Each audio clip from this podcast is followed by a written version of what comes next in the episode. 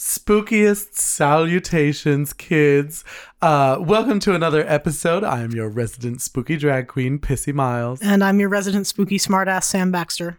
And, and this, this is, is my spooky, spooky gay family. family.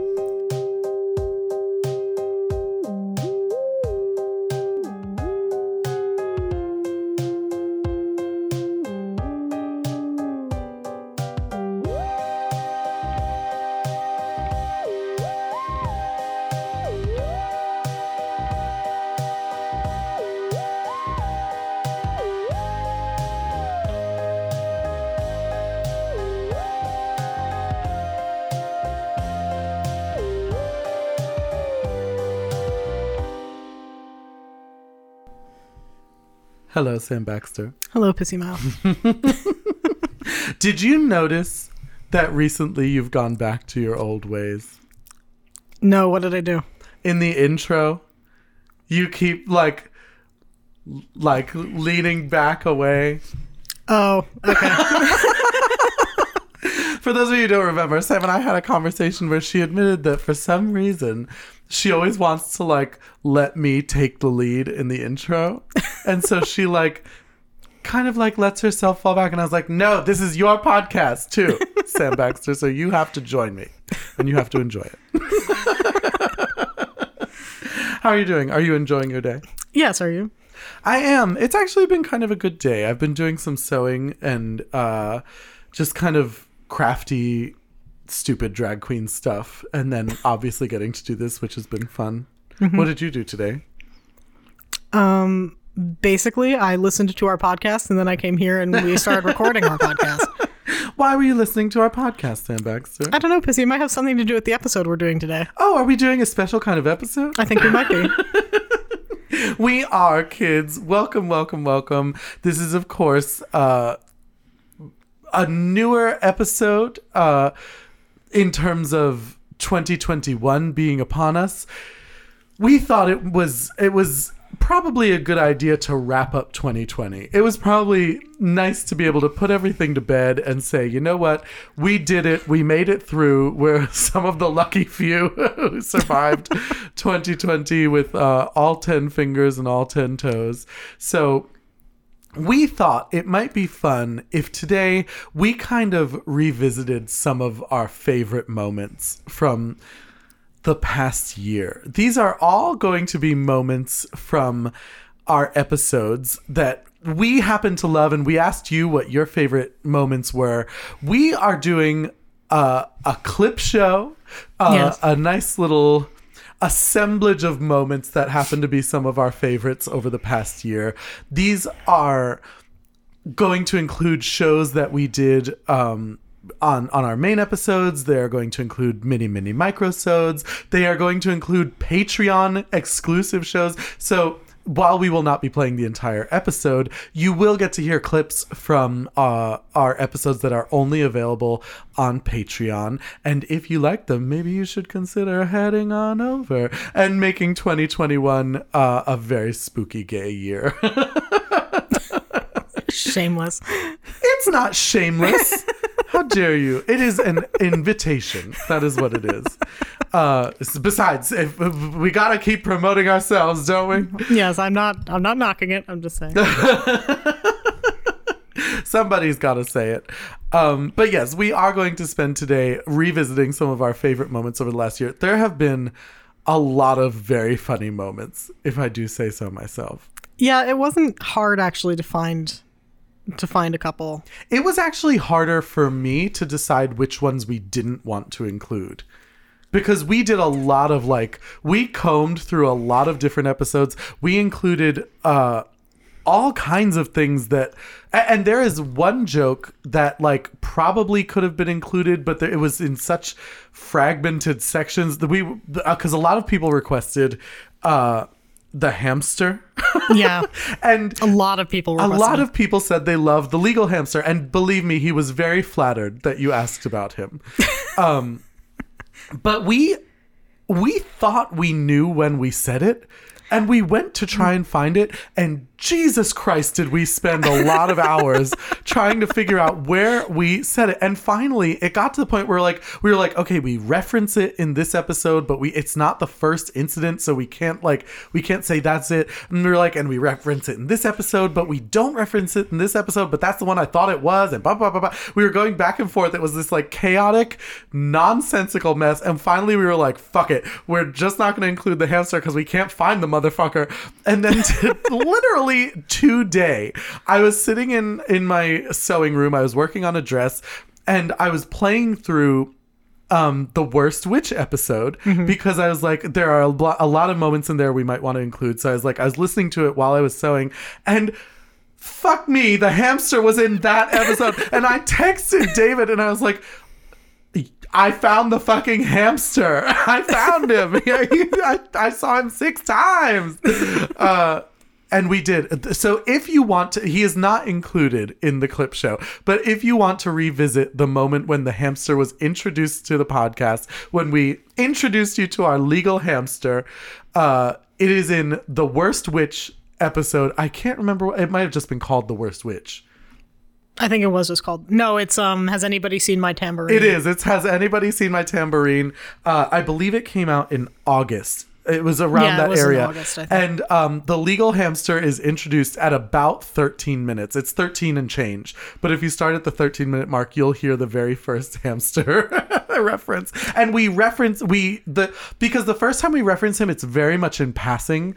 And then uh, like two minutes later, I think it's at like the fifteen minute mark. Mm-hmm. That's when we start making the jokes about the hamster. And yeah. that was the first time the legal hamster made an appearance on the podcast. So you can find him in the thirteen minute mark and the fifteen minute mark in Has Anybody Seen My Tambourine? There, you have homework now. We get, see, yeah, we did all the work and we're still giving you homework.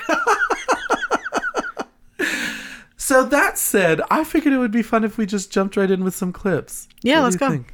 Uh, we're going to start. Uh, This is something that I think is necessary. You know, if we're going to start with a clip show, first of all, we should start with one that is fresh in our minds. Yes. Uh, and we should also start with one that includes a fan favorite guest star. You all asked ferociously for him. And so our first clip includes the one and only Bob. This first clip is from uh, our our most recent Thanksgiving episode. It is called A Thanksgiving Nipple Belt, and this has uh, this, this is probably one of my favorite Bob moments on the entire show. Uh, here you go. Give it a listen. Seeing that this is reliable. Mm-hmm. Um, he also had leggings made from human leg skin. He had masks made from the skin of female heads. Oh my God. He had Mary Hogan's face mask in a paper bag. No. Mary Hogan's skull in a box. Bernice Warden's entire head in a burlap sack. What's in the box? Yeah, basically. And he also had Bernice Warden's heart in a plastic bag in front of his stove. There's no indication that he ate any of his victims, mm-hmm. but it was there. I assume to, and this is going to sound gross, to treat the skin, there would be things to do in, in the kitchen. I would guess. We warned you. Don't you, look, don't look surprised. We warned all of you. We said this is going to be gross, and we lived up to our this, promises. This, oh, right now it is, gets better. Right now, right now is we haven't like, even gotten to my favorite one. It's like the SpongeBob meme where he's just saying like, I, I'm a head out. Like I, I'm done. That was a lot. Good oh God. God. What oh, have I done? But we're up to the nine vulvas in a shoebox. What? The what in the what? I really wish and this a wasn't audio a so you could see Bob's face. Oh my God. They were like, come do an episode. It'll be fun. Come do an episode. Ed Gein had the weirdest twelve days of Christmas. Oh, Jesus. Oh, my God. Jesus. Nine vulvas in a shoebox. God. What? What happened to the, the geese a-laying? Jesus, sorry. They're in the other. Okay, we're almost done. We're almost done. Oh, we are not. Um, they also found a young girl's dress and the vulvas of two females judged to have been about fifteen years old. Oh. That's awful. Yeah. A belt made from female human nipples, which is Pissy's favorite one. I'm like, not in actuality. It is like the idea of a nipple belt is funny, but not when it's real nipples. No. No, no it's not. Oh my God. Okay. But I would buy, if if it was like foam mass-produced foam nipples, I would have six of them. Oh my God. I'd have one in every size. Poor Bob. We mean poor Bob. We warned him. We did warn him, but it was like, I wish you all could have seen the look on his face, because Sam mentioned it briefly in the clip, but it's like, Bob's face went like stark white, yeah, and his eyes doubled in size. It was like it was like a vegan's worst nightmare. He really did look like he was going to be sick. It was kind of funny. It was so funny, and he uh, he ended up really loving the episode and like had a great time. But I remember at the time Bob was just like abso-fucking-lutely not. He I've never seen Bob so disgusted in my life, and it was one of my favorite things. So, uh. That kind of leads us to our next clip. Um, this one does not have Bob, but one of the joys of doing this podcast is getting to chat with so many different people. Um, we, this year, we we did uh, an episode called Spooky Gay Horror Queers. And this was a really wonderful crossover that we got to do with our friends uh, over at Horror Queers. We have uh, Joe and Trace over at, at Horror Queers that we really enjoyed getting to chat with. And we got to chat with them about a lot of different shit regarding like queer theory and horror. But this was one of our favorite clips. Uh, I hope you like it. Do you guys have a favorite queer horror icon? Joe, do we have the same one? I mean, you know, hey, like, I mean, you go she's first not because Trace is just going to list a A, he's a got bunch like of bitches. fifteen bitches that he's gonna list off now. No, I mean, because she's not queer. No, I mean, again, like, like my favorite horror franchise is Scream, and I would be nothing mm. if I wasn't if it wasn't for Gail Weathers. Like, I'm oh, sorry, absolutely. but like, she's not a queer person, but she is one hundred percent a queer icon, and I think is, I mean, outside of Kevin Williamson, you know, being the essentially the creator of the franchise. I mean, I know we have to say Wes Craven's the creator of Scream, yeah. but you know, Williamson wrote it. Um, but like. Yeah, I fucking Gail Weathers, man. I I I, can't, I I I strive to be her on a daily basis.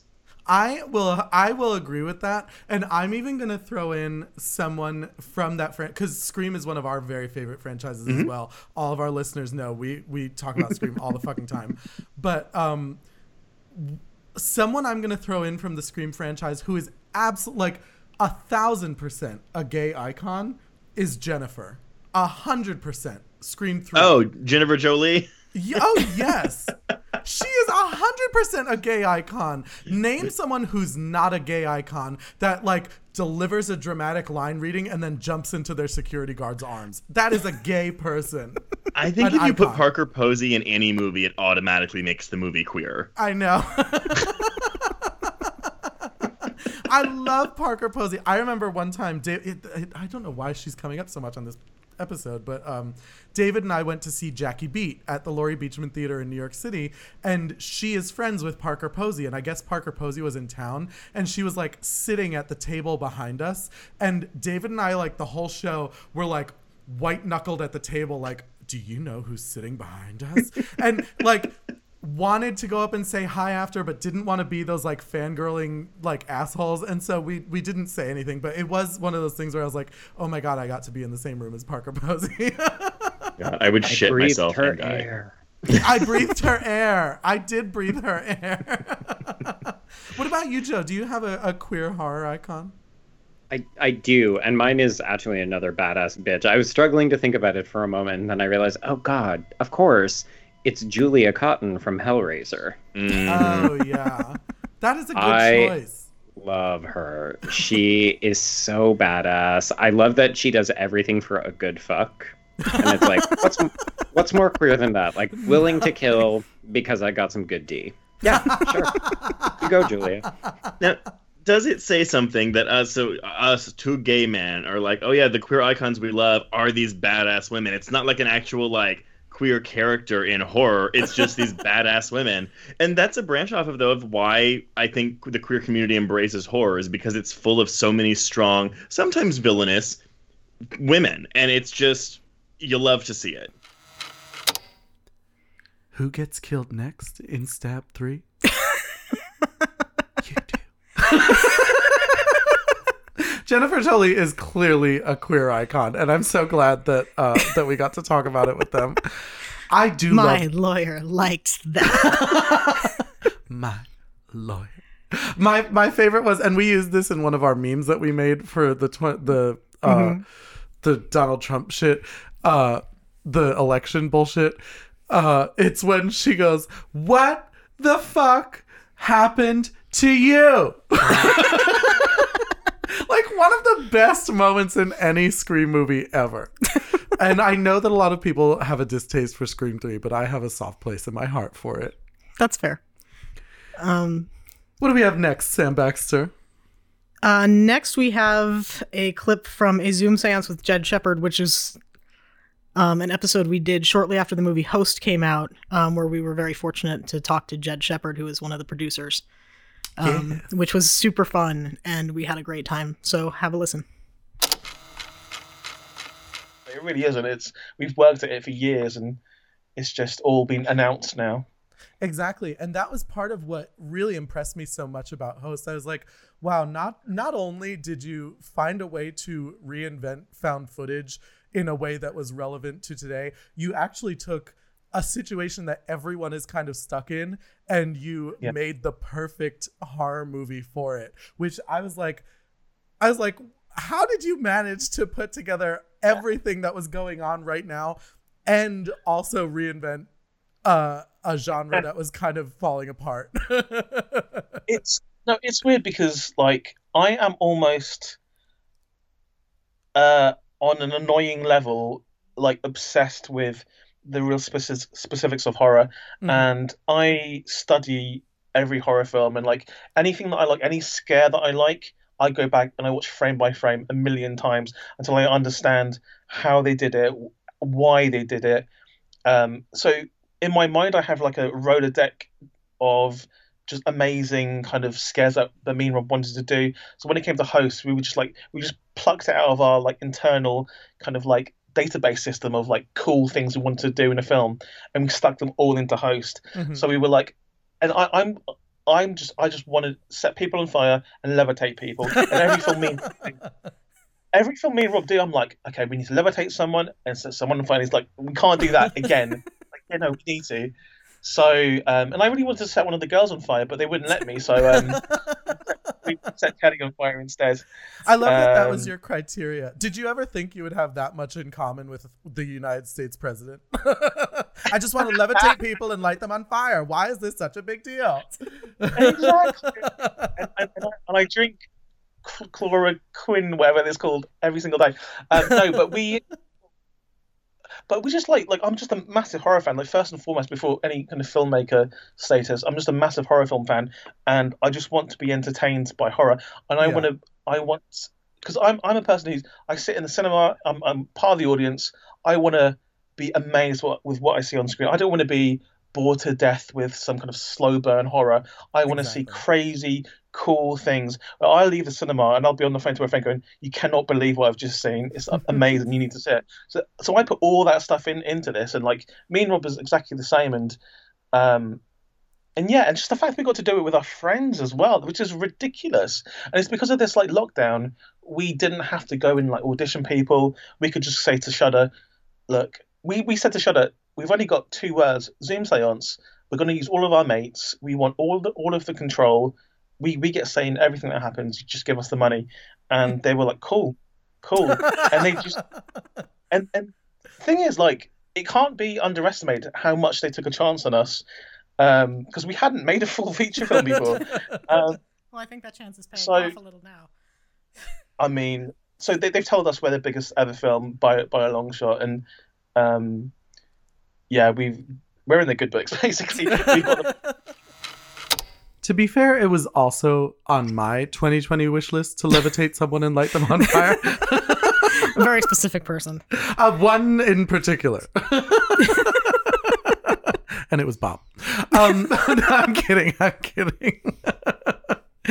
Uh, yeah, it was such a it was such a joy to get to talk to Jed, because not only was he like really passionate about horror as a genre, but he was like funny and kind and sweet. I have nothing but nice things to say about him. He was just the sweetest. Yeah, no, it was just a really lovely time. It was a really great time to get to talk to him. And like, so now I'm so excited to see what he and, and the other writers and, and producers and performers in that movie uh, are planning for the future. Because like he said, they got a three picture uh, deal with Blumhouse after yeah, that. Yeah, no, it's going to be like, cool.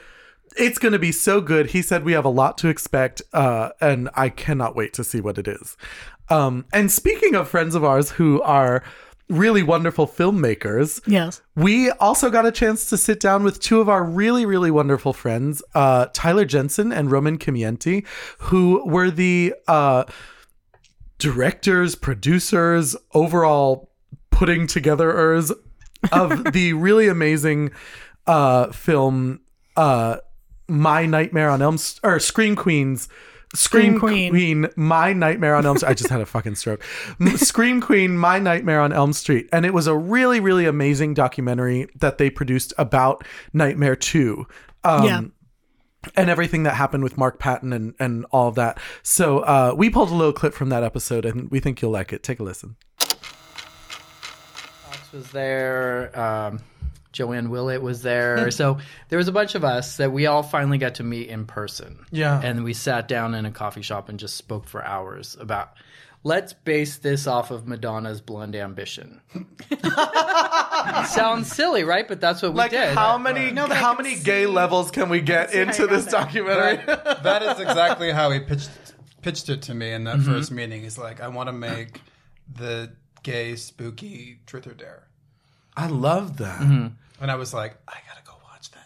And you know what? Having, oh, having like looking back on it now after I've watched the film, I definitely see that. Mm. I definitely see that element of it. And I think it it really it's a credit to you that like it wasn't overtly that, but that I can see the influence in it. I mean, it probably would have been more overt had he been doing like songs on stage and we could cut away to concert material, right. But we had Freddie to cut back and forth into, and, you know, there's...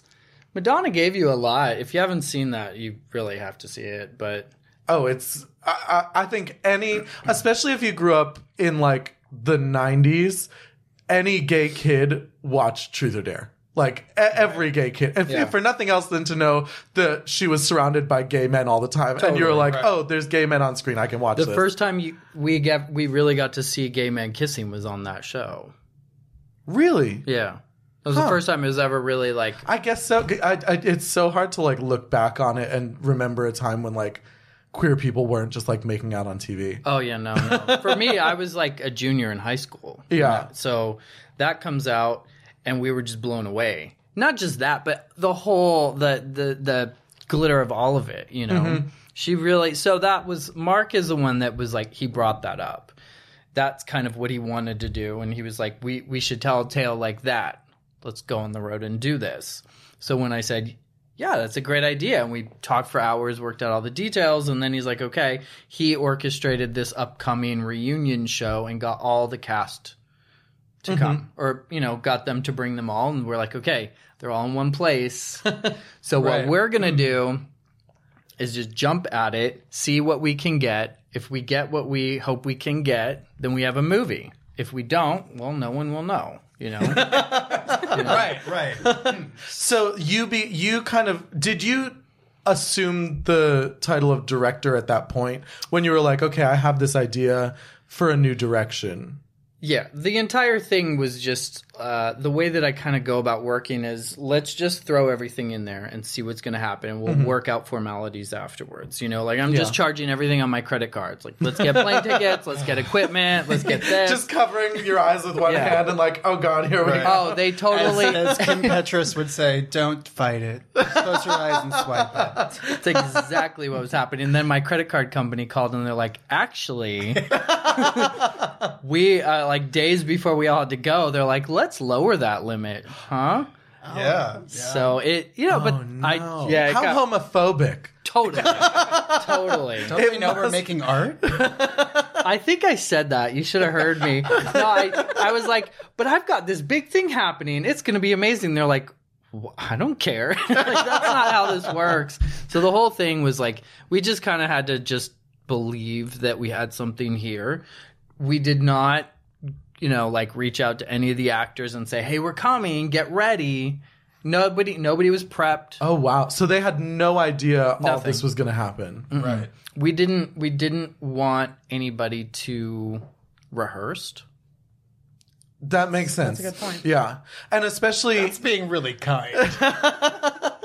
But especially, no, I mean, I, not to give anything away, but knowing what happens in the fi- in the film and the progression of events, you wouldn't want to give them too much time to kind of think of how to address it. You want the most genuine, mm-hmm. straightforward response to the story. Because on one hand, we were thinking, oh, it would be awesome if we could get people to talk about things and be allies, but it would be also awesome if people weren't. Mm-hmm. I mean, better that they all are. Yeah. Um, but better from a filmmaker's perspective. Dramatic differences. It's not bad if they're not. Exactly, right. yeah. Yeah, just to, just I don't know. I, I think people feel put on the spot, especially with that topic. Now, this is a big thing. So this is two thousand fifteen. Right. Being a right. gay horror fan is not something that you talked about. It wasn't, it wasn't a thing, mm-hmm. you know? Like, that's why we bonded so quickly is because I'm like, oh, it's a fellow clan member that we have no official... party to be a part of, like yeah. they, so saying we're gonna go talk to these to Robert Englund about gay stuff is like what? And by the way, Sam said like no she said and I totally agreed, it was so great to hear him talk about this stuff in the film because it was like, oh my God, I liked him for being Freddy mm. Krueger, but now I love him for being Robert Englund because he had such insightful things to say.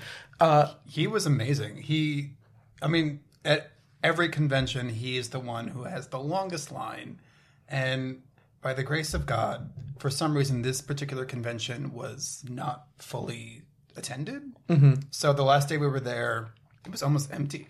Wow. And he had time to step away. And he's like, I'll give you ten minutes. And then we start talking, and it's like almost an hour. Oh, wow. And he's just riffing on all these topics. And it's like, I've never heard him talk about all the things he talks about in this film. He doesn't like to talk, though. Like, like I mean, I've oh I've seen God. him at events. He, he, he really likes to talk. He is oh, yeah. perfect, he is a chatty Cathy. It's almost right. like he played Freddy Krueger. For a right. reason. You know, like, like it's almost like that was good casting. Right. He is monologuing everything.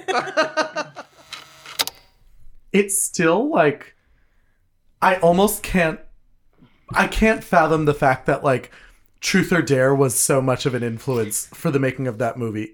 Because, like, I mean, have you ever seen Truth or Dare? Uh, no, actually, I haven't. It's like, until they said it, I wouldn't have noticed it. But then I was like, oh, wow, there is, like, stylistically so much... There are so many comparisons to make. You should watch it. It's really good. I know you're not, like... You, I know you're a fan of Madonna, but not, like, a, an uber fan. But it, it's it's fun to watch. It's, it's very interesting. Um... And I really loved that. I loved that documentary. That was like probably, that was one of my favorite things we watched this year, I think. Yeah, no, it's a, it's a really kind of, it's, it's weirdly heartbreaking on top of being just a really cool sort of slice of life for Mark Patton. Mm-hmm. Absolutely. I, I, it didn't da- because in the gay community, Nightmare two is always kind of thought of as like a fun little, like, we're like, oh, it's so gay, it's so gay. It, like, didn't occur to me how awful it was for him at the time and and for so long afterward. Yeah. Um. And so I still, I still joke about it, but with the knowledge that, like, it's not all fun and games. It's not all yeah. silly. So uh, There's that. That was a nice little downer for you. Wasn't it? Sorry. No, it wasn't that. Um, and speaking of downers, let's talk about Dad. So, um, I'm kidding. He's going to be him. so thrilled with I'm this. I'm kidding. I'm kidding. I'm kidding. Um, but truth, truly, truly, truly, let's talk about Dad, because we have a, we have a bunch of Dad. You guys all wanted to hear clips of Dad and with Dad, not uh, uh about Dad. What am I saying? Yeah, I think about Dad. About Dad. Um, he has never been on the podcast as of yet. Knock on wood. It'll happen soon. Um, but we had a we had a fun little moment with him in our episode called Full Nutty, uh, and we we told this little story. I I think you guys will enjoy it. Here you go. West Wing, the West Wing, like. had a big part in shaping kind of how I expect my government to work. And it's a completely idealized format of it. And I completely yeah. understand that it is unrealistic to expect this, but like it, it, a lot of sort of the ideals I got from the West Wing, and I, I'm perfectly comfortable saying that. Dad will use it against me in an argument next week. Okay. I'm very curious. I have not talked to him recently about whether or not he's continued to listen to the podcast. And so I'm very interested to find out if he's if he's still listening. Have you asked him? I haven't asked him, and I haven't received any text messages asking me to not talk about things. So one day we should just know. we should just like sneak attack him, and while we're recording, just get him on speakerphone. I we think do that's it right the only now. way He's to do it. He's probably home right now. I know, but it's it's almost eight o'clock at night. He's been asleep for hours. No, he hasn't. He has to stay up and, and, and cuddle Loki, who is now his favorite child. Kevin's dog, Loki, has replaced all of us as the apple of it's our true. father's What's eye. What's the phobia for my father loves his pets more than me? Loki lovophobia. Loki lovophobia. Yeah, no.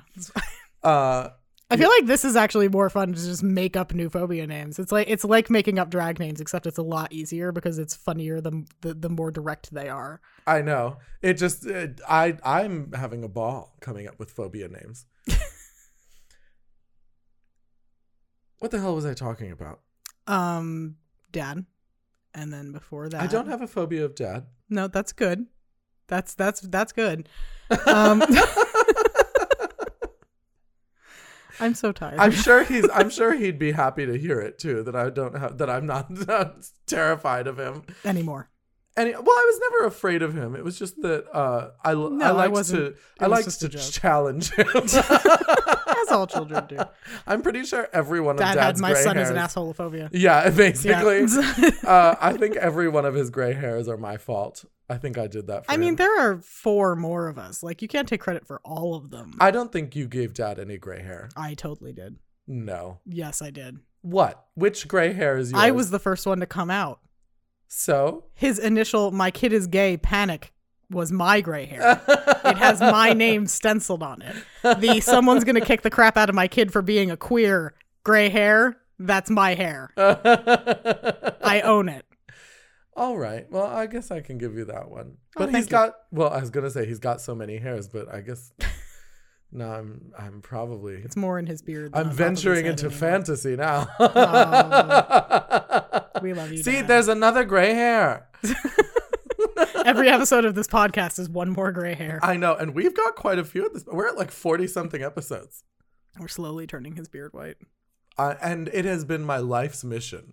Yes. To turn Dad into prematurely gray. I don't have a phobia of Dad.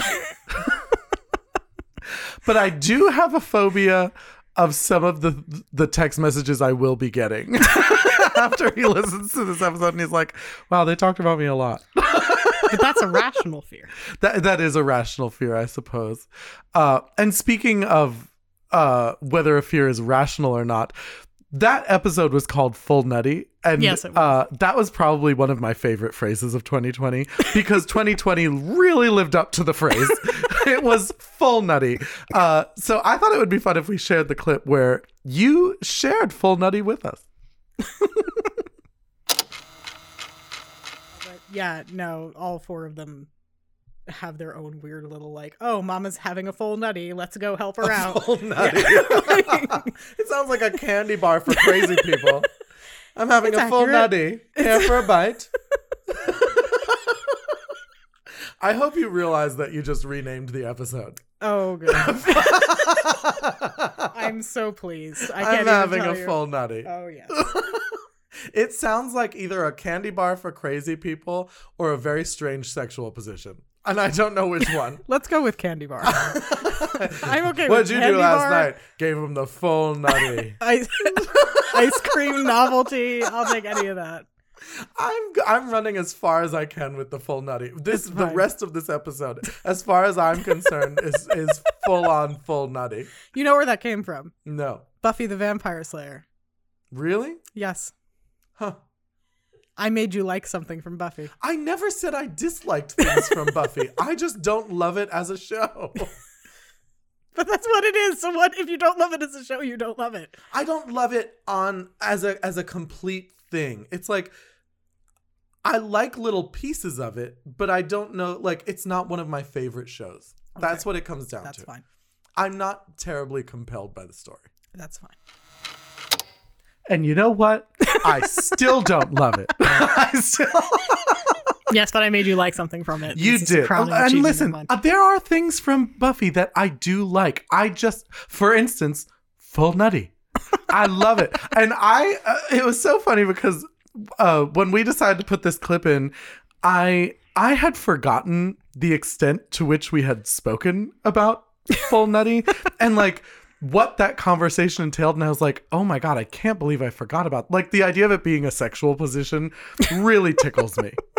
Like, oh yeah, kind of scares me. Frankly. Went to the movies last night and gave her the full nutty. Ha, ha, ha, ha. Like it's such a gross, like disgusting, foul thing to say. It really is. And if I, if there's one thing you should know about me, it is that I really love disgusting humor. um, and speaking of not only. I guess it's not dirty humor, but it is, uh, it's a bit childish. Okay. And definitely full nutty. Like this yeah. is a full nutty story. Uh, and it entails someone very close to you. Does it? It certainly does. Oh no. you, I think you know which one I it think is. I, I think I know which one this it is. This was from uh, a little episode called Like a Coyote in a Trap. And this was a minisode that is only available on our Patreon. Uh, but we we decided to uh, to talk about the election. And I don't know how it led to this, but it led to a little story about your wife. And yeah. this story about your wife not only renamed the episode, but probably stole the whole fucking thing. So enjoy. And they've chewed through their leash. Yes, it is demonstrably awful. They've chewed through their leash. I know exactly who I you were referring exactly. to. um, she's sitting on the couch right now, so if she doesn't want me to tell this story, she should indicate it. um, she wasn't paying attention. Um, my what? wife, apparently, um, she was very small. Her mother put one of those kitty leashes on her and on her wrist. On her, it, it shouldn't shoot off her, her back. She's not a dachshund. No, she she chewed through it in order to escape. To escape, like a yes. coyote in a trap. Like a coyote in a trap. And like, here's the thing. You know how those leashes are held on, like Velcro. Like that's how it's like. Like, well, because to be to be fair, it's it's meant for small children who cannot operate such I know, sophisticated. But like the fact that she couldn't operate the cuff, so she decided to just chew it off. Well, let's just be thankful she chose the leash and not her wrist.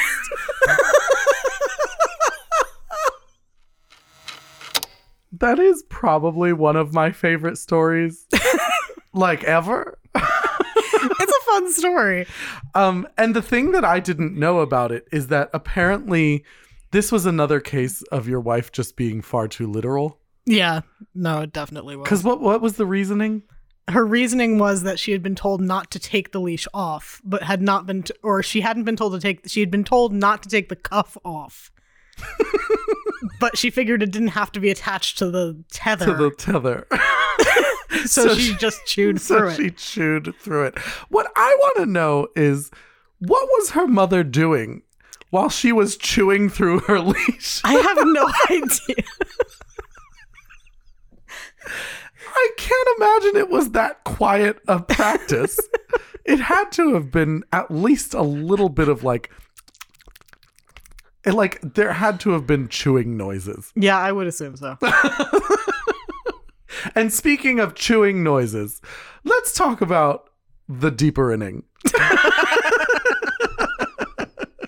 one of my favorite episode titles ever. It is one of my... It is, of course, uh, stolen from Bob's Burgers. Yes. Uh, and we had a moment where we were talking about uh, Missus Kintner. Yes. Do you remember this? I do remember this. And I great. think I let's see if you all remember it. Here, listen to this little clip about Missus Kintner. Anyway, back to Bruce, who is scarier than Brucetta. Um, Bruce is scarier than everyone. Yeah, Bruce is scarier than pretty much everybody except Robert Shaw. Um, and possibly Missus Kintner. She's got a mean backhand. That shark's like, like, ow, why is she? I would, I'll stop I would it. not want to play tennis with Missus Kintner. Like, like that was some that was some Williams sisters nonsense when she hit fucking fuck, Roy Scheider. Yeah, fuck Quint. Like, they should have just sent Missus Kintner out on a rowboat. Yeah, I don't know why she's hiring people. They should have just given that lady a she gun tur- and a canoe. She, she turns into Joan Crawford. She's like, fuck you, you damn shark. And like, then Ripley ow, from ow, Alien. Ow. That that's an interesting. I want to see that fan movie. Like Missus Kintner takes vengeance, takes justice into her own hands. She's swimming in the water like with a knife in her mouth. Like, um, the battle of, of Missus Kintner. Can we please not forget this? Can we please make sure that at some point in the future, someone makes a fan film of Missus Kintner fighting the shark? It has to happen. It has to happen. Wouldn't you pay good money? I would I would pay more than good money. I would give a tooth. I'd give it. I'd give a finger. Pick a digit. I'll pay it. Um, and while we're on the deeper inning, uh, there is an in-joke from this podcast that has it has just it has stayed relevant for so long. This was well, act- it just applies to so many things. It really does. Uh, and it is one of my favorite jokes. It is actually a joke that I continuously brought up. And it is one that was widely requested. So in our in honor of the, uh, the Jaws episode, we are going to share with you one of my favorite Jaws quotes. Again, here we go. Mine happens to be one I've talked about extensively on this and podcast. And have explained several times. And it's the one where... See uh, if you can say it before he where they think they caught the shark and they're like, so what kind of shark do you think this is? And then Quint's like, or not Cooper. Quint, Cooper, I always mix up their you names. Always say it. Cooper's like, it's a tiger shark. And then the butch guy is like, a what? It's the best line ever, because this actor just queens out for like literally point five like, seconds. I want to find this actor and send him like a My Spooky Gay Family Achievement Award. Like, can, can we give him like a lifetime achievement he award? He has the most appearances on My Spooky Gay Family of any. More than it, more than Halloween, more than anything else. It's I know. This one dude who no one knows the has name been of. mentioned the most. Like, if you happen to know this person, please tell, please him, tell him we're know, thinking please of him. Please give us his address so we can send him a small statuette. That just says, hey, queen, calm down. What's in this box? It's a it's a statuette. A, a what? I want you all to know that I tried desperately to find the actor's name. We both that line. We we both looked on I M D B like today, trying to figure it out, and could not. I, like he's not a he's not a his character doesn't have a name, so it's hard to figure out who it is. Uh, we will we will do some more deep diving and see if we can find his name. What do we have next, Sam Baxter? Uh, next, we have a fan favorite. We had several requests for this one. Um, we have had this quoted back to us several times on yes. social media. Social media, at sleepovers. People talk about this line all, all, the, all time. the time. All the time. So um, with apologies to Charlotte Ray, let's go ahead and just Give jump it a in. Listen. Because it has so many people that we love in it. And it's such, uh, obviously in our family, A, there are people we love and we stick by them. Mm-hmm. And B, we love a quotable movie. Yes, and this is a highly quotable movie. Very quotable movie. First, each, of, each of the first years receives her very... her very... Um, Kitten. It's like the way Charlotte Ray says kitten. She's very excited about giving the first year girls their like witch's cat. And I guess it's like a familiar situation. Yeah. But she's like, every first year gets a kitten. And it's the most...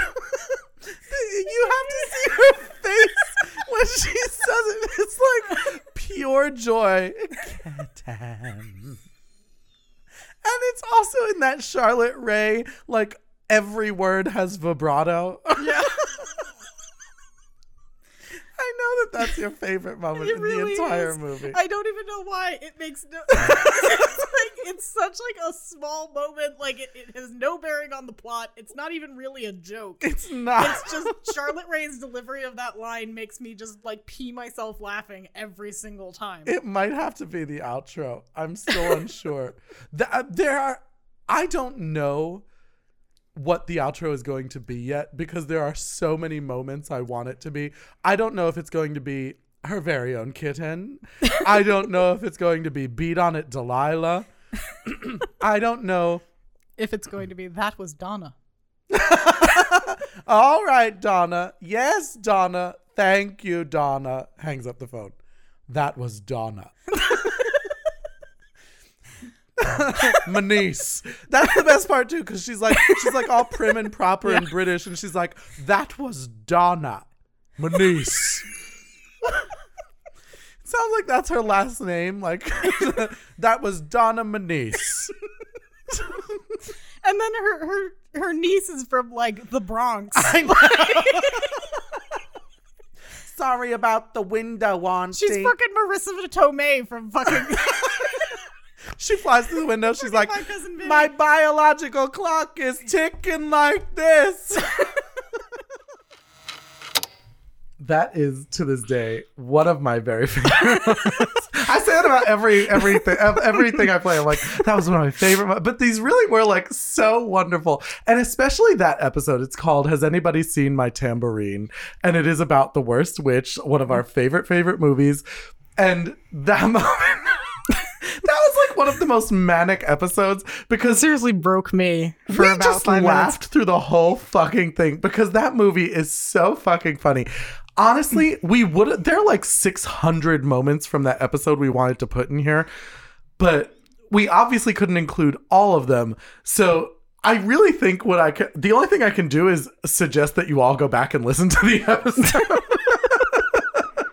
It was so fucking good. It was it was just so much fun to talk about that episode. Um, and it was released on August thirteenth, twenty twenty. So if you do want to go back and listen, that's kind of the the date you should be looking for.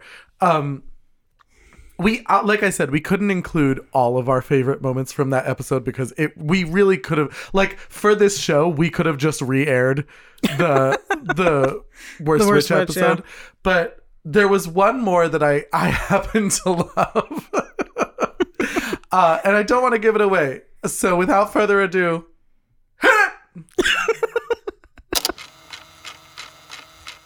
Yes, and he comes flying over, and uh, he gets like four feet in front of the girls, and then one girl's like, I see the wizard! And we're like, yes, we know, he's four feet away. And he lands, and he's very excited. He's like, Halloween is such a great celebration. Everything is wonderful. Anything can happen on Halloween. Hit it! And he just like... And all I can think of is Muppet Treasure Island. I know. Like, lift me up, lads. This is my only number. Tim was ready to go. He was so ready. And he literally just screams, hit it, to no, no one. one. Literally nobody. There's no band. There's no stage. There's no lights. And what follows is a psychedelic fever dream. Of Tim Curry in front of a green screen with this fucking cake. With ISIS, uh, the ISIS, it's like the ISIS, whatever it's called, the like ISIS oh, cape. Shit. Um, Iris cape. ISIS cape? I don't remember. I don't know. Um, but it, it I think psychedelic fever dream is the best way to describe this song. Because it is literally just a green screen mashup of the most random bullshit you can imagine. And it's basically him being like, anything can happen on Halloween. The most bizarre shit can happen. He's like, anything can happen on Halloween. Your dog could turn into a cat. The intern jumps in. The intern's like, I'm on. I got to sing with Tim Curry.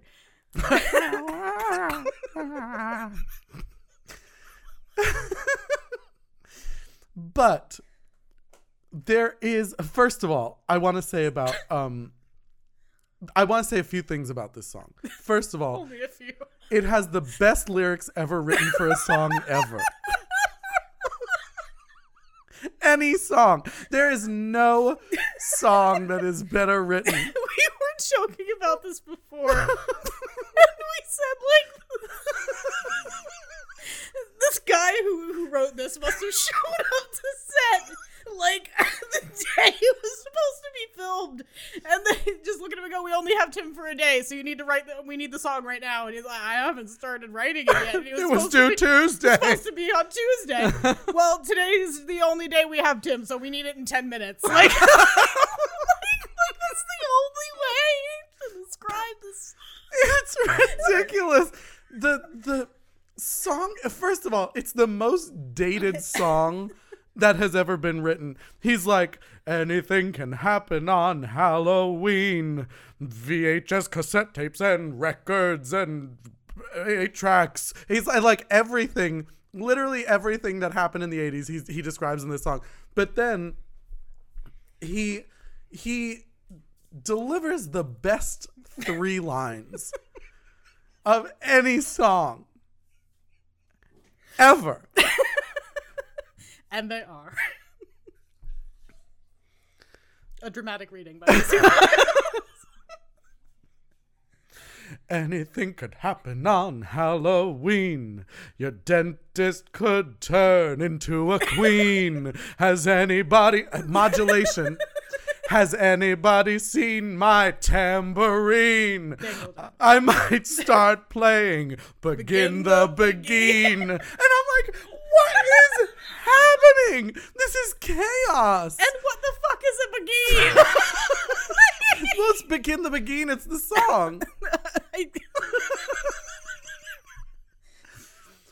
it's like, who put acid in Tim's Coke that morning? You have such a way of describing things that really tickles me. Psychedelic fever dream is like the it, you can't.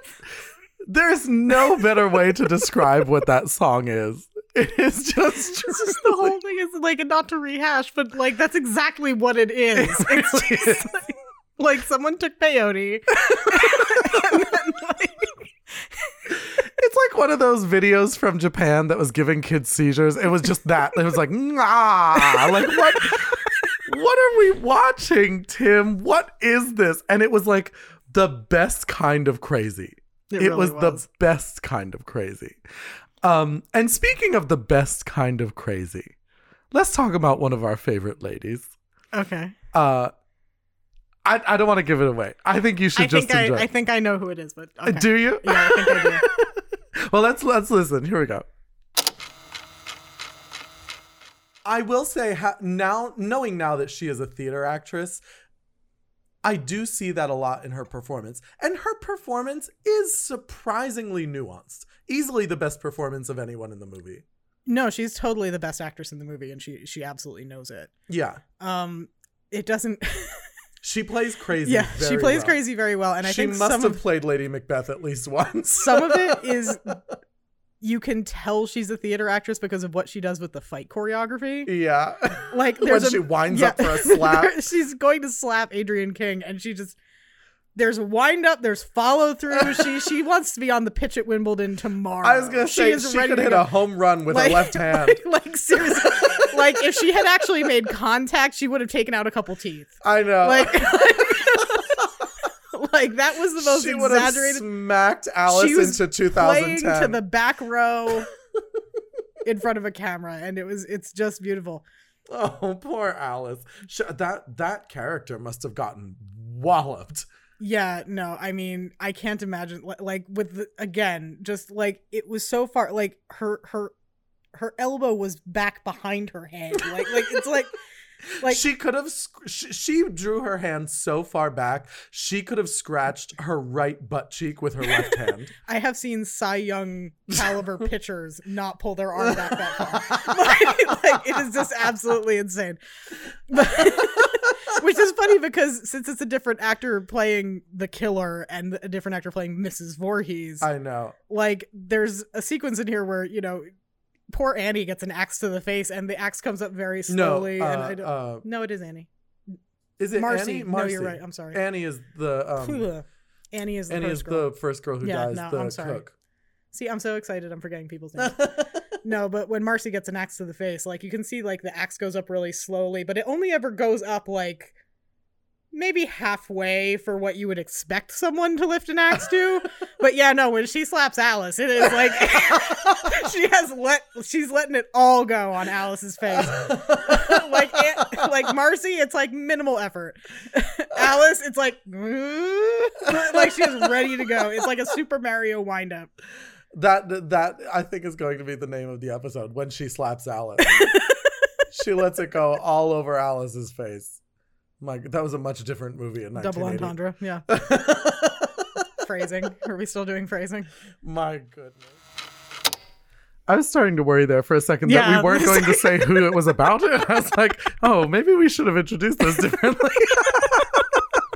It was, of course, about uh, Missus Voorhees from Friday the thirteenth, Mama Part Pam. One. Mama Pam, Pam Pam, uh, and and her famous wind-up because she apparently was a star pitcher. Um, and, and it didn't occur to me at the time, but listening back to it, I was like, oh, her name is Alice. It's like, bang, zoom. Like, there was definitely a Honeymooners joke in there that we just were not paying attention to. And speaking of crazy parents, um, we happen to have one. Yes, we do.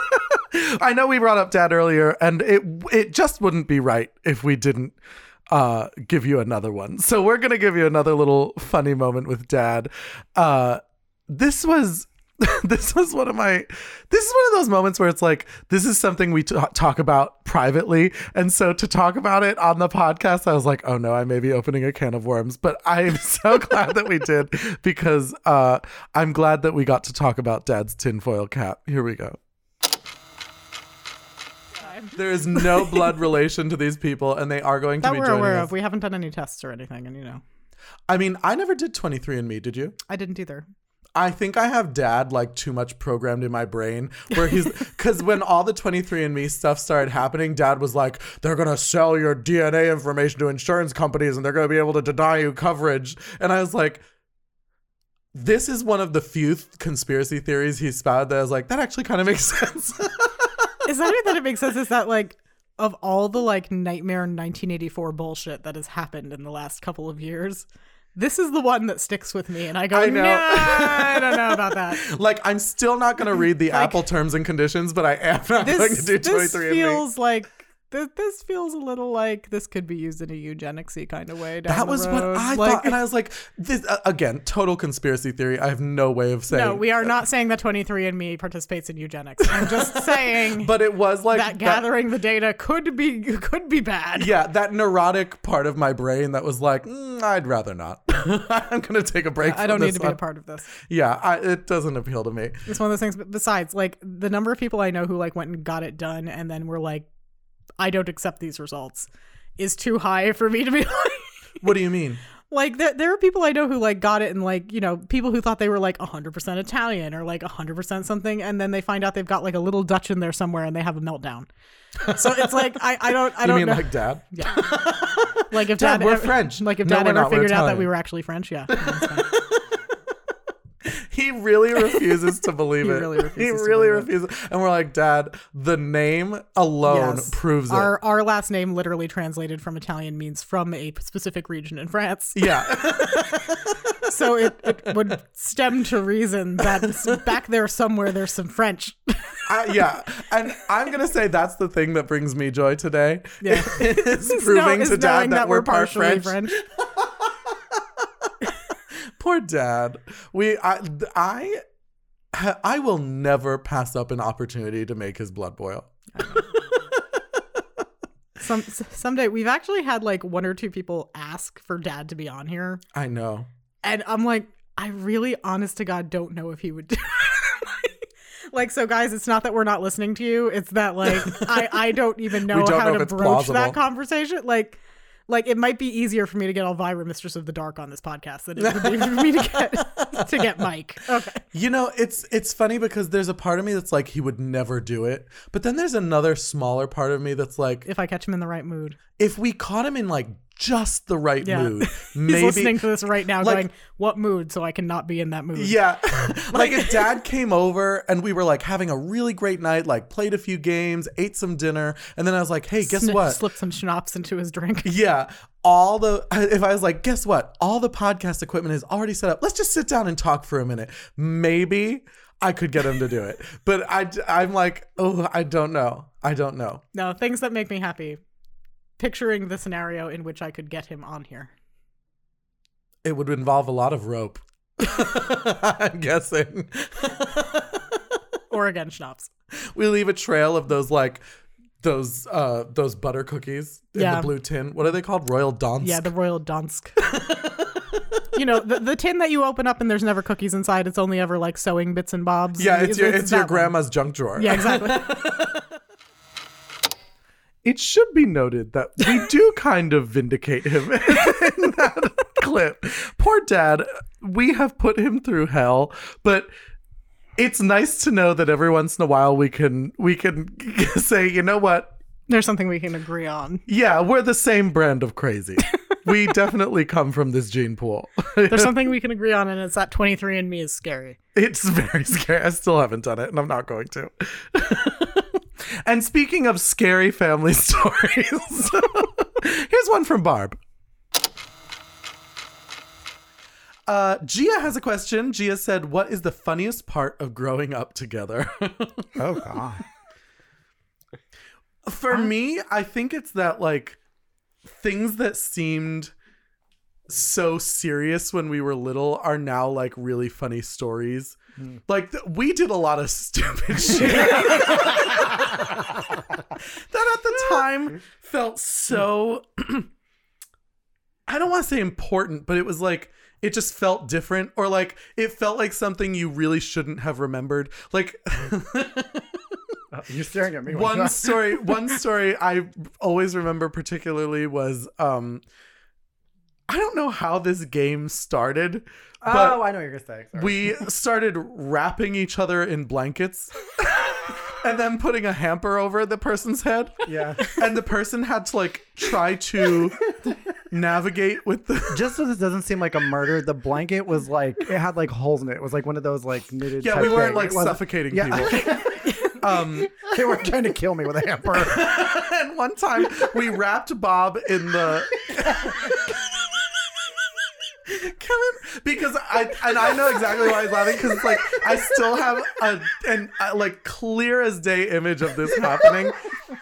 We wrapped Bob in the blanket and put the hamper over his head, and he was like running around. He was like, ah, ha, ha. And we had bunk beds as kids, and so one time we we did it to, we we put Bob in all the shit, and he was running and he knocked into the bunk bed, and he was like, ha, now I know where the bunk bed is. And he like went I went to lean on it. Okay? He went to he, like, lean on it, but did not know exactly where that was. He literally just... So he just tipped over. Well, no, he literally put one hand on his hip and was like, I know where the bed is. And he stuck out his left arm and then just tooted over like a towel. It was so funny. It was like straight out of a Mel Brooks movie. I was fine. I'll be wondering. It was hysterical. Bob is pretty well known for his uh, ridiculous antics in our family. I mean, is it Bob's antics or is it you and Kevin's antics more in this particular well, situation? It's kind of fifty-fifty. In some instances, we put him in bad situations, but in other instances, it's all his own doing. Like, he willfully goes into these, like, these situations. Like, the situation with the blanket, it was like, and the hamper, he knew what he was getting into. He just made a very... Uh, miscalculated effort or a, a miscalculated mistake. I remember him hitting the ground like a bag of bricks. Um, that said, in that same episode, we got a funny story about Kevin.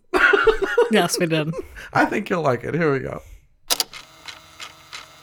Like, so I'm not going to say The Exorcist because The Exorcist did not really, well, it scared me. Like, mm-hmm. it, but... I, it was either the second one or the third one. I can't remember, but it was like one of the next Exorcists that like nobody watched. Um, but in one of them, there's this one scene with this nurse. And is that the third one? I it think it's the where third she like one. Goes running across the hall. She comes, she comes, she goes into a room like there's like it's ten minutes down this hall that it's like focused on and like nothing's happening and you're just waiting for the jump scare, jump scare and it never comes. And then finally at one point she walks into a room and then she comes out and there's this like weird thing in a sheet and it's got like I, I can't remember if it was like a hammer or a knife and it kills her, but like it just comes like it just zooms in right at that second and it comes walking out and then it cuts away and there's like this weird scream and for some reason for a year and a half every friggin' night I would have a dream with that scene in it and it just scared the shit out of me. And you've spent the most time of any of us in like hospital rooms. Thanks. Well, you've just I mean luckily you've recovered from everything, but luckily he's still here. You made it sound like he was like put away for a while. We no, don't talk about him. I'm like a padded room. I mean, like, you, I've you, been in a padded room. Well, don't worry. He'll tell it. It uh, was punishment. Oh, my I God. Like, that's the truth. You had to go to the quiet room for two hours. Like, really? That, yeah, when I was at Summit Oaks. Um, you understand you're volunteering this information. I know. I, did not, I, tried, I tried to save you. I'm not embarrassed. Like this, this isn't a mini-sode, it's an expose. I know. Well, it's also not a mini-sode anymore. We're at like an hour seven. Oh, sorry. Seriously, like I'm not embarrassed. Like I, I went to a mental hospital for two weeks, and at one point I got a little uppity and yelled at somebody, and I had to go into timeout, and I went into a padded room. Who did you yell at? One of the nurses, because... Was she coming at you with a knife? No. No, there was this... I, I hey, lady, stop it. I, I won't say I, I won't say any names just to obviously protect other people's identities who were in the hospital, but there was this one kid who... He and I shared a bathroom, and he was in the other room, and he was insane. Like, most of us were there because, like, we were like... Here we are. No, no, no, no, no. You don't understand, like... We uh, most of us were there because like we had behavioral problems, like we were acting out at home, stuff like that, like nothing big. This kid was having Yu-Gi-Oh fights in his head, and um, like literally Yu-Gi-Oh fights in his head. And you were just making that. No, no, this is really a thing. And one one day, because uh, like obviously, that was like Donna. Like it's a it's a mental hospital. There's like there's doors to the rooms, but they never close. Um, so what is the truth? You can't close your door. Like, they're having Yu-Gi-Oh fights in their heads with doors. There's a kid who used to eat squirrels raw. Yeah. But here's the thing. Like, so like one morning I woke up and he was like standing over me and I was really scared. Like, and, I, and so I called the one nurse and I was like, you need to get rid of him. And she's like, I can't restrain him. I have to get somebody else. I was like, he needs to get the fuck out of my room. Like, cause he's like literally like staring at me and like he used to just like growl at people. Like he was not... And so her and I got into a fight because I wanted her to get rid of him. So I went to the padded room for two, for two hours. Like, I'm still mad that you told on me. What, what can I do to, to solve my own problem? To be fair to Kevin. Yes. I do think that we all, at some point in our lives, deserved to be put in a padded room. At least once. At least once. Um, and if there's one moment that strikes me as like one of our... Well, we weren't being crazy, but this was one of the crazier moments that we ever talked about on the podcast. Mm-hmm. It was from... Do you remember our conversation about Season of the Witch? A little bit. Not, not oh, completely. I remember it vividly. And this was one of the funnier moments because it's like, it was so fucking crazy. It was like, I remember watching the movie and being like, what the flying fuck? This is, this is a scene about Large Marge. Here we go. Intercut with, with next door, uh, Marge? Marge. Was it Marge? Large Marge. Yeah. She had. She is a mask. She is a store owner and came to buy more masks. Yeah, and, and that's kind of all you really need to know about Marge. It's all that's necessary. It's all that they say. So, so she, she gets a mask and the the little medallion that says uh, Silver Shamrocks, the the company name, yeah. falls off the mask. And she's investigating it and realizes there's a chip in the back. So while the other two are fucking in a teddy next door. She's like poking this thing with a with a bobby pin, and then all of a sudden, this is the funniest thing that happened in the entire movie. She, her head lights up like a fucking jack o' lantern. It was like it was like someone lit a. It, it, It was like high beams in her face. She was yeah. just like, Mark. And she got snazered. She got snazered. Marge got snazered. We gotta get the hell out of here. But it like melts her face. It melts like her like a mouth singular, and eyes. And like a singular bug crawls out. One wasp, like an, a huge wasp, crawls out of her mouth and then like goes into her hair. It was the most bizarre thing I think I've ever seen. Yeah, it was very strange. And then the song starts playing again. Marge did get snazered. She did. She got snazered. She got tasered. She got all kinds of lasered. uh, poor Marge. I did love Large Marge. Yeah, no, she was one of the better parts of that movie, actually. Yeah, one of the more enjoyable parts. She was kind of the one likable person in it, uh, considering who was next door. And speaking of uh, notable appearances in yes. this movie, I think we have to talk about Richard. Yes, clearly. Leave this cat. Oh, there was one other cameo I wanted to talk about, and I almost forgot. What? In the beginning, when yes. the guy gets his the bridge of his nose, he gets the kill with his nose. Yeah. That assassin. Oh. I don't know if it's a cameo. It was, it's, it's a cameo. In the Halloween series, this is a cameo. He is played by the one and only Dick Warlock. That's why it's called Season of the Witch. It's the return of the Dick Witch.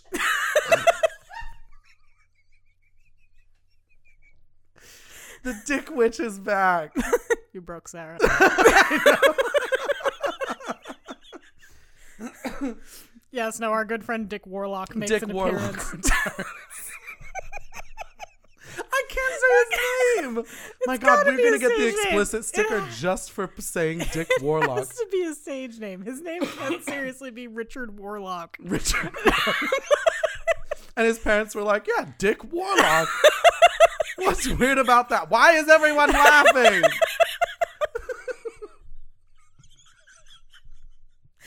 Of course he's a backup dancer for Janet Jackson. Why wouldn't he be? You cannot name a child Richard if your last name is Warlock. You, like, if your last name is, is most, most things. things. I do kind of wonder if he was tormented in school. I just... in Hollywood, you can have whatever name you want. And he picked Dick Warlock. And I don't know if he was born to it, came to it honestly, or had it thrust upon him. Oh. But you, he had I, Dick thrust upon him. See, I was trying to do Shakespeare. I was trying uh, to bring a level of culture and sophistication. And I it. brought it right and back you to brought the bar. It right back. And I was sitting here like, he, I could just imagine him walking to, into an audition room and being like, hello, my name is Dick Warlock, and I'll be reading from Oedipus. Why is everyone laughing? Poor Dick Warlock. He had a, he probably had a rough go of it. But I, I think he came out on top. Was that too on the nose? A little bit, yeah. That was Large Marge okay. on the nose. Yeah, that's all right. Uh, you know, there's one other person I can think of who uh, had it a little rough.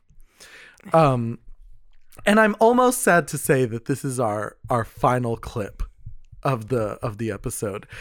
Um, we are going to close with one of my personal favorites and one that I think a lot of people really enjoyed. This is uh, a clip from a Patreon exclusive minisode. Uh,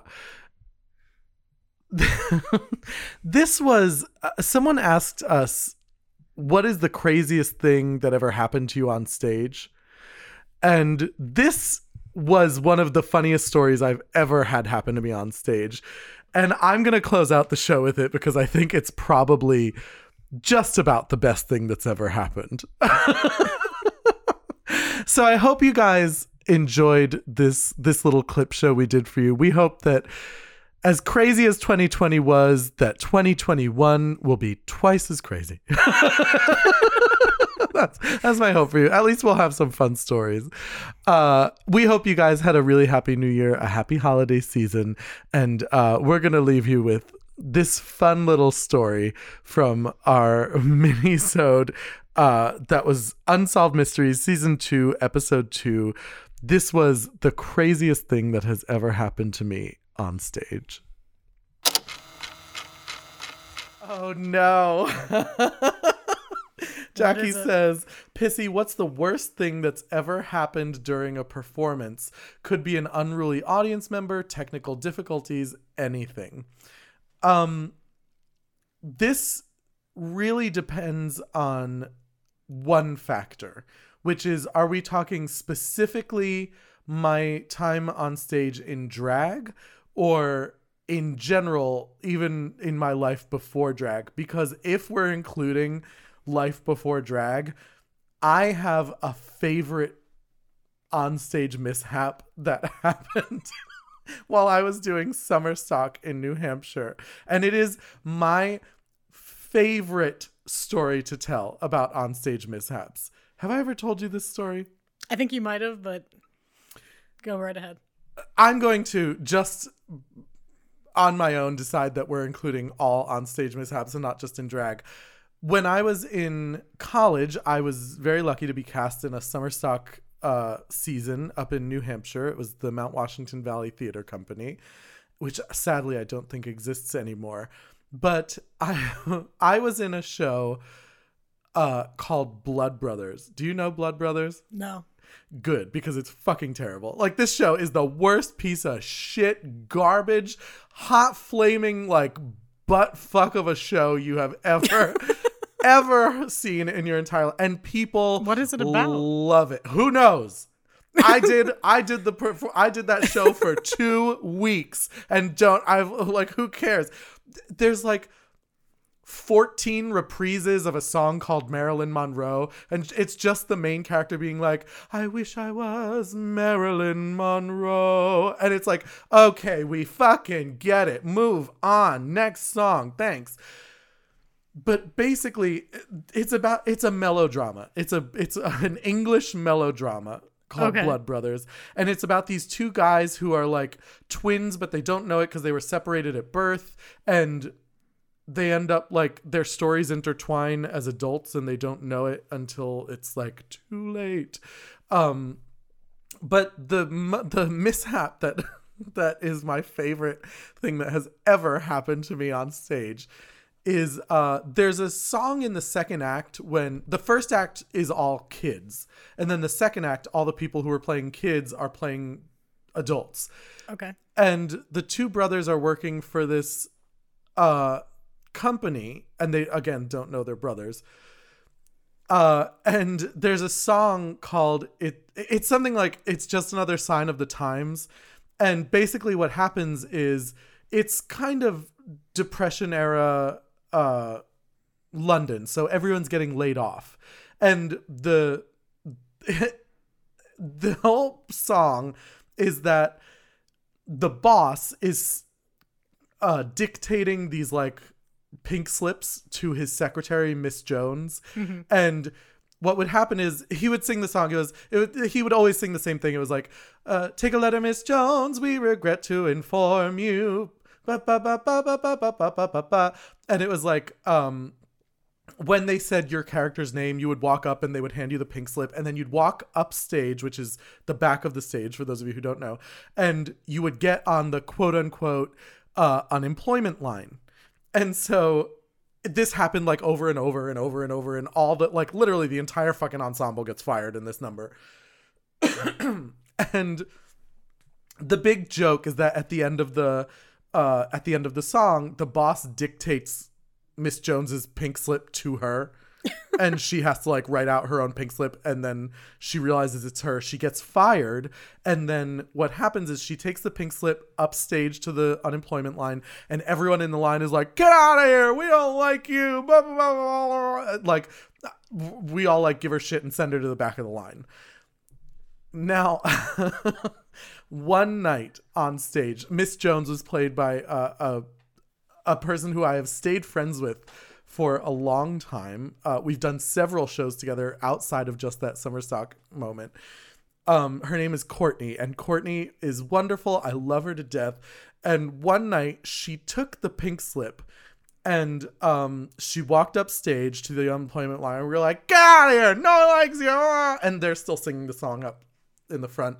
And it goes into this like kind of Um, this like soft bridge. And when she, when everyone tells her to get the fuck out of here, Miss Jones like walks to the edge of the stage and there's a staircase there, a, sh- a short staircase that goes down into the audience. But the front of the audience is the pit where all the musicians are. And she's supposed to go to the edge of the stage uh, and sit like dejectedly on the staircase.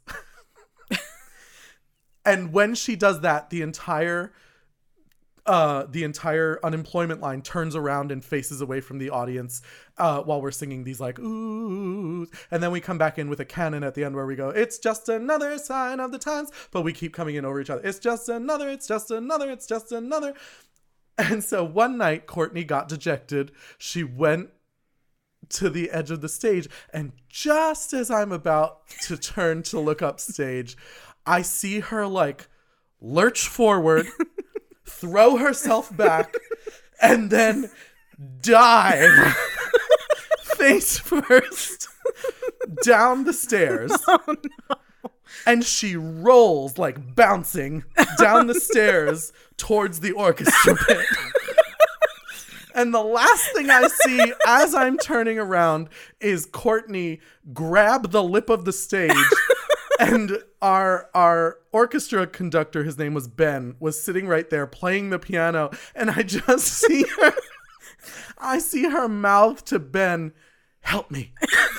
And then rolls like she's in a barrel down the rest of the stairs. So I turn and face upstage. Because that is the valiant human that I am. And we're all standing. Everyone in the line is like, we're all standing there and we're like, what the fuck just happened to Courtney? And so the song is still going. Like he's still singing. The, the piano never stopped for the record, Ben. And Courtney is now, I assume, a, a pile of bones in the orchestra.